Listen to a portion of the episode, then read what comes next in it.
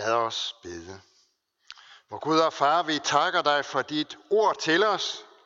Tak fordi du har talt til os, og nu beder vi om, at du også igennem det ord vil lære os at bruge vort liv rigtigt. Amen. Det er det hellige evangelium, skriver evangelisten Lukas.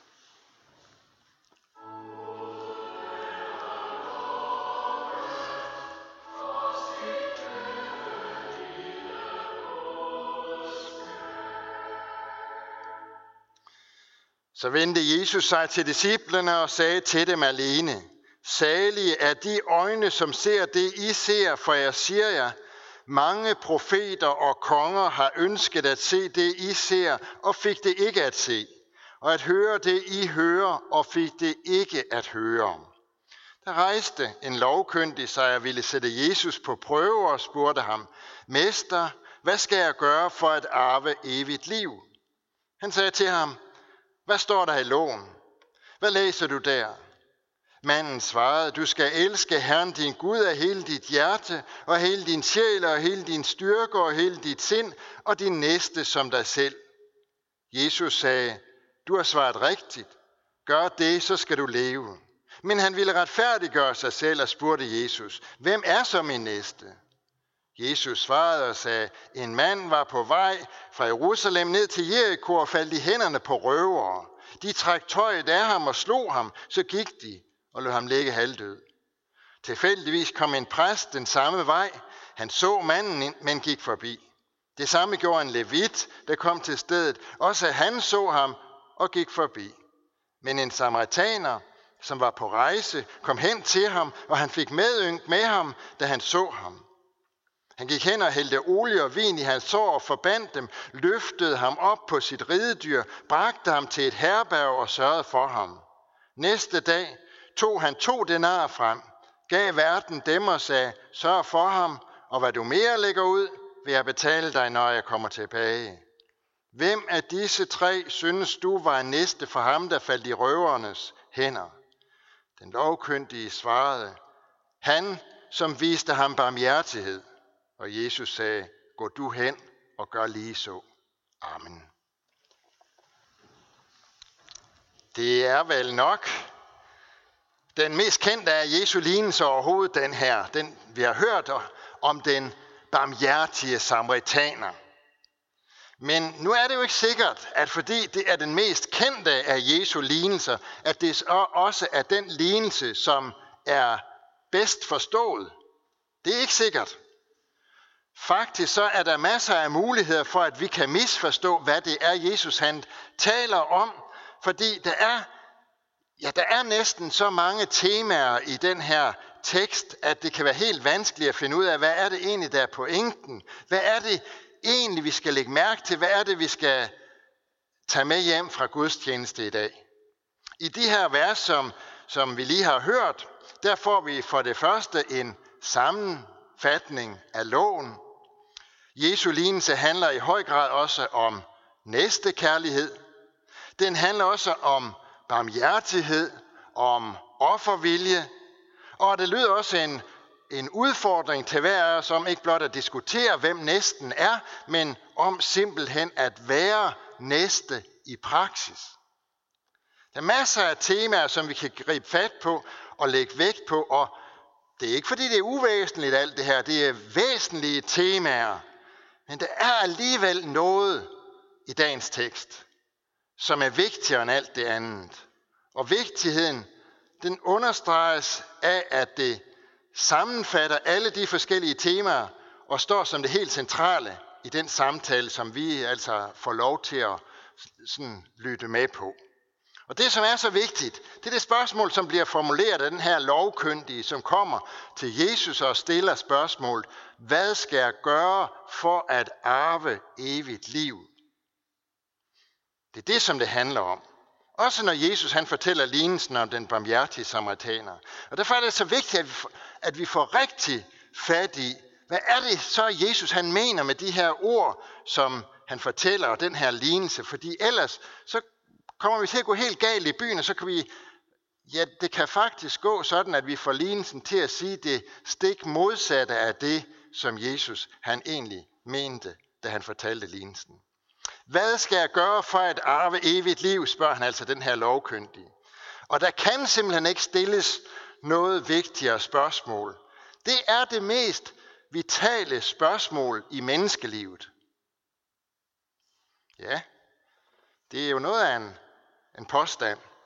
Men hvis vi ser sådan overordnet på det, en ganske kort årrække er vi her på jorden, lever livet her, kigger vi sådan lidt tilbage i historien, til, på vort lands historie og på jordens historie, så er det jo næsten et helt ubetydeligt antal år, helt ubetydeligt få år, vi er med til at skrive historien.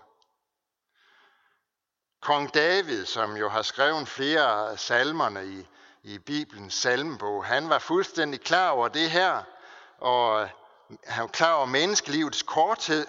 Det var han allerede dengang for omkring ved 3000 år siden, da han skrev for eksempel salme 144, og deri skriver, Herre, hvad er et menneske, at du vil vide af det? Et menneskebarn, at du regner det for noget. Mennesket ligner et vindpust. Det stage er som en flygtende skygge. Et vindpust. En flygtende skygge. Ja, faktisk er det et ret præcist udtryk, David brugte dengang. Og det er lige aktuelt stadigvæk. Det hænder ikke så sjældent, at når et menneske bliver alvorligt syg, for at vide, at, at, at det øh, skal til at dø, så får det menneske meget travlt. Ikke travlt med at øh, arbejde 12 timer i døgnet eller læse tre aviser dagligt for at følge med i verdens gang og aktiekurserne, eller med at se fjernsyn, eller hvad det nu ellers er, vi bruger tiden på. Nej, når et menneske får at vide, at der kun er kort tid tilbage at leve i, så er det næsten ligesom om, der er sådan en automatik, som gør, at mennesker også får syn for, hvad er det så, der er vigtigt i livet. Og så er det altså det, som tiden skal bruges på. Det er ikke så sjældent, at jeg har fået den tanke, når jeg har mødt sådan et menneske, som pludselig har fået syn for, hvad er det, der er det vigtige her i livet. Så har jeg fået den tanke, hvor vi andre dog går og spilder tiden. Spiller livet. Spiller det på alt muligt, som ikke har nogen blivende betydning. Spiller det, fordi vi skøjter forbi det, der er vigtigt, for at nå det, som slet ikke er så vigtigt alligevel. Men som vi måske lige nu synes er vigtigt. Skøjter for, forbi det, fordi vi ikke gør os klart, hvad det er, vi selv synes, der er vigtigt i livet. Sådan kan vi også nemt komme til at skøjte hen over det her spørgsmål, som er livets vigtigste. Ikke nødvendigvis, fordi vi vil gå udenom, udenom spørgsmålet, men måske bare fordi, at altså spørgsmål, hvad skal jeg gøre for at arve evigt liv? Måske bare fordi, øh, det bliver udsat til senere, at trænge til bunds i det, fordi lige nu, der er vi optaget af noget andet. Lige nu er det noget andet, der fylder i vores liv. Det spørgsmål, som den lovkyndige stiller, hvad skal jeg gøre for at arve evigt liv? Det er simpelthen livets vigtigste spørgsmål, og derfor er det også afgørende, at vi tager os tid til at finde svar på det spørgsmål. I dag der gives det jo mange forskellige svar på spørgsmål. Både den ene og den anden religiøse retning har et bud på, hvordan man øh, får evigt liv. Der bliver talt om reinkarnation og anden hedenskab. Men mere almindeligt er det vel nok her, på, her ved os, at øh, fokus simpelthen flyttes væk fra det evige liv. Sådan at øh, det, som bliver det vigtige, det er så for at få et godt og et sundt og et langt og et indholdsrigt og et positivt liv her på jorden, hvor man kan føle sig værdifuld og elsket og anerkendt. Det drejer sig simpelthen om at få noget ud af livet her på jorden. Når fokus bliver flyttet derhen, så er det fordi, øh, måske fordi videnskaben nu i årtier har forsøgt at få os til at tro, at al den her tale om, om evigt liv, det, det er bare sådan en eller anden form for psykologisk sovepude, som vi har brug for. Vi har brug for at se frem mod et evigt liv, som er meget bedre end det liv, som vi lever her på jorden, hvis, vi nu ikke, hvis det nu ikke helt svarer til det, vi kunne ønske os. Hvad skal vi så sige til den slags? Er det derfor, vi ser frem mod et evigt liv? Er det derfor, vi her i kirken taler om et evigt liv? Nej, vel er det dig. I tusinder af år før Jesus og efter Jesus har forskellige filosofer præsenteret filosofier for mennesket, hvor perspektivet kun var det her liv her på jorden. Og hvor det derfor kun har drejet sig om at nyde livet og få så meget ud af livet som overhovedet muligt. Og hvad er det så sket ved det? Ja, hvis man ser tilbage i historien, hver eneste gang det er den slags filosofi, som har præget menneskers tankegang, så er der faktisk sket det, at mennesker er blevet syge i hovedet og kede af det, deprimerede. Fordi til sidst, så er der ikke andet tilbage end ren egoisme. Nej, at se frem mod et evigt liv, det er ikke bare en psykologisk sovepude, som vi har brug for. Det er faktisk målet for menneskelivet. Og derfor er der heller ikke nogen tvivl, når vi bladrer Bibelen igennem og kigger i den. Arbejd på jeres frelse, står der. Stræb efter at nå målet, fortæller Jesus os i masser af lignelser om netop Guds rige. For at vi skal stræbe efter, for at vi skal arbejde, for at vi skal være fokuseret på at få en plads der. Alt peger i den samme retning, når vi læser i Bibelen. Fordi det liv, som vi lever her på jorden, overordnet set kun er en ganske kort periode og har sin begrænsning. Derfor kan vi også godt sige det sådan, at hvis man kun indretter sit liv efter det, som møder os her i livet, så er det egentlig det samme som at købe aktier i et firma, som man på forhånd ved vil gå ned. Før eller siden, så er det hele tabt. Det er ikke nogen særlig klog investor eller erhvervsmand, som investerer på den måde. Nej, det som det drejer sig om, det er selvfølgelig at investere i noget, som man ved består, og derfor bliver spørgsmålet om, hvad jeg skal gøre for at få evigt liv, heller aldrig nogensinde uaktuelt for mennesker.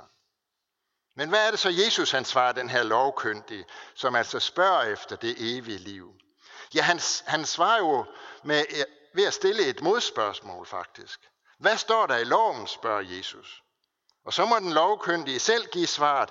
Jamen, øh, der står, at du skal elske Herren din Gud af hele dit hjerte og hele din sjæl og hele din styrke og hele dit sind og din næste som dig selv. Det er rigtigt, siger Jesus. Gør det, så skal du leve. Altså, hvis du gør sådan, så har du evigt liv. Det er lovens svar. Det er lovens svar. Sådan er svaret til den, som vil retfærdiggøre sig selv. Og det er jo det, som han vil, den her lovkyndige. Fordi det, som han bad om, det var ikke et svar, der kunne hjælpe ham til klarhed. En lovkyndig, det er det samme som det, der i Ny Testamente også bliver betegnet som en, øh, en skriftklog. Det vil sige, det er altså det er datidens teologer. Og vi får at vide, at han stiller det her spørgsmål, fordi han godt ville sætte Jesus på prøve. Jeg er nødt til at sige om min egen branche, at teologer elsker den slags spørgsmål. Jeg har været på kursus sammen med andre teologer, gode og dygtige teologer i forskellige sammenhænge. Og hvad er det så, vi diskuterer? Det er teoretiske, spidsfindige, teologiske spørgsmål. Ikke nødvendigvis for livets skyld. Ikke så meget for at finde svar, som kan hjælpe mig, ikke fordi det kan flytte noget hos mig eller en anden, men for diskussionens skyld, for at holde fanen højt som teologer. Og teologerne, ja, sådan er, teolo- sådan er vi teologer altså i dag. Og teologerne dengang var åbenbart ikke bedre. For sådan er det jo netop, den her teolog kommer til Jesus og stiller ham det yderst relevante spørgsmål om, hvordan man får evigt liv. Han har måske set frem til en interessant teologisk diskussion, hvor Jesus han øh, så ville komme med nogle opsigtsvækkende udtalelser, hvor han så som teolog sådan ville øh, være på hjemmebane, og så kunne han måske komme til at sætte Jesus lidt på plads. Jeg ved ikke, om det var det, han havde forestillet sig. Men så sker det i stedet for det, at Jesus han ligesom vender det hele på hovedet, og henviser ham til loven og siger, gør det, så skal du leve. Og det var som sagt lovens svar. Sådan er lovens svar. Og det kendte han godt, den her lovkyndige. Og sådan er lovens svar stadigvæk til os, når vi spørger, hvad skal jeg gøre for at blive retfærdig til det evige liv? Så lyder svaret, elsk Herren din Gud af hele dit hjerte og hele dit sind og hele din styrke og hele din sjæl med hele din sjæl og din næste som dig selv. Og det er ikke nok blot, det er ikke nok blot at vide det. Du skal gøre det, siger Jesus. Hvis vi nu i fællesskab sætter os for, at det vil vi prøve at gøre, måske bare en enkelt dag fra morgen til aften, så vil vi prøve det at elske Gud. Altså ikke bare holde os til ham, ikke bare tænke lidt på ham sådan i ny og næ, når der er tid til det, men virkelig elske ham af hele vores hjerte, med hele vores sjæl, med hele vores styrke og med hele vores sind. Altså alt det, der er os. Jeg tror, jeg kender udfaldet på forhånd. Vi ville komme til den konklusion, at det kunne vi ikke. Og det samme ville ske, hvis vi bare en enkelt dag satte os for at elske vores næste. Altså ikke bare gøre godt sådan i ny og næ mod dem, som vi kender og dem, som vi holder af, men ærligt fra morgen til aften elske vores næste som os selv, altså enhver, som vi møder og støder på, kommer i kontakt med. Jeg er nogenlunde sikker på, at vi vil komme til den konklusion, det her, det magter vi ikke. Det ligger ud over, hvad vi kan præstere. Vi kommer på den måde til at stå som fuldstændig magtesløse mennesker, der ingenting formår, når det drejer sig om det at gøre noget for at få evigt liv. Sådan er lovens svar til os på spørgsmålet, hvordan får jeg evigt liv? Svaret er, at det kan du få, hvis du lever sådan og sådan. Og det vil sige, at svaret er, det kan du ikke få. Men Jesus han har heldigvis et andet svar til os også, og det er jo evangeliets svar. Det gode budskabssvar, når han fortæller om den mand, en samaritaner var det. Altså en, som var foragtet. En, som der blev set ned på af det jødiske folk. En, der ikke blev regnet for noget. Han kom til et menneske, som lå der i vejkanten og var hjælpeløs. Fuldstændig hjælpeløs. Han kunne ingenting. Han kom, og så tog han sig af den mand og sørgede for det menneske, som både præsten og teologen var gået forbi, uden at hjælpe. Han kom, og han sørgede for plads i herberget, og han betalte prisen for den, som ikke kunne selv. Og sådan er det netop, at det er Jesu pointe med lignelsen om den barmhjertige samaritaner.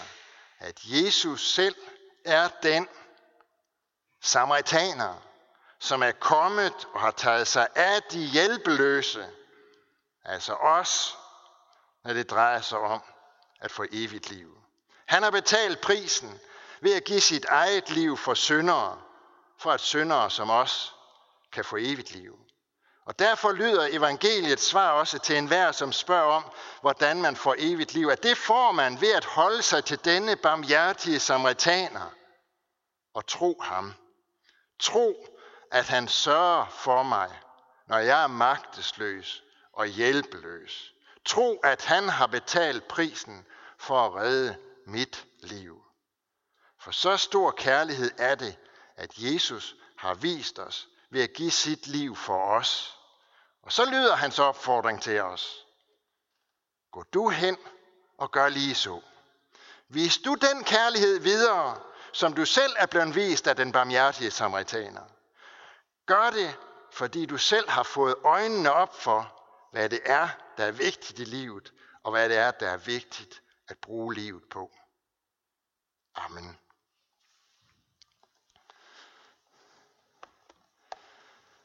Vi lover og priser, og vi takker dig, vor Gud, Far, Søn og Helligånd. Du som var, er og bliver en sand treenig Gud, højlovet fra første begyndelse nu og i al evighed.